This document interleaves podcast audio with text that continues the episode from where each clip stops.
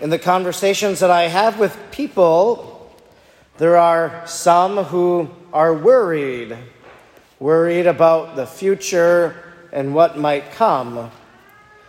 When I talk to some people, they tell me that they think that something big is going to happen.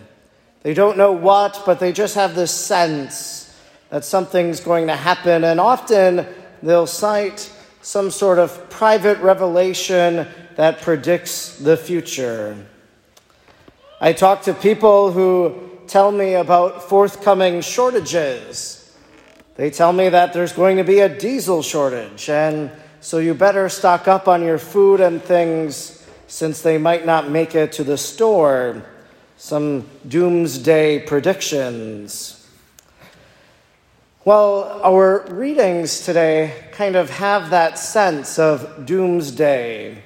Malachi says that the day is coming and this is what it will be and what it will look like. And similarly, we hear that in our gospel today as well. That people ask Jesus for what signs they are to look for for when that time will come. And so Jesus tells them these things that will happen.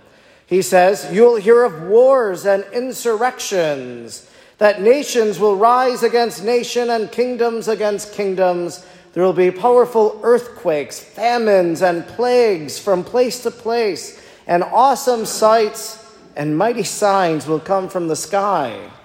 These are all the things that Jesus says you're to look for, and people that read the Bible and live right now, and people who lived many years ago also thought, well, maybe it's the end. We see some of these things. But what does Jesus say when he's talking about this? Not only that these are the signs, he says, but he says to them, do not be terrified. Do not be terrified. Well, for a person that has been through an earthquake, surely there was terror in the midst of that earthquake. For those who, maybe in Florida, suffered from the hurricane and were there as these winds and waters came from the sky, surely they were terrified. But Jesus today says, well, don't be terrified if these things happen. And you wonder, well, how can Jesus say this? Of course, we might be terrified if we saw these things occur.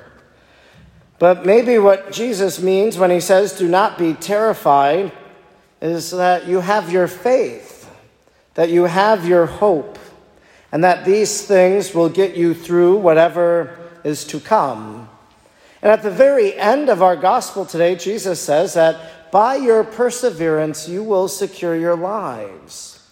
So maybe what Jesus is saying to us is for us to live in the present moment, not necessarily worrying about things that we have no control over. That He's telling us to persevere right now, especially in prayer. Maybe renewing our efforts to dedicated prayer for the world, for the church, for the family, to pray the rosary, to go to adoration, to find time for prayer to prepare for whatever is to come.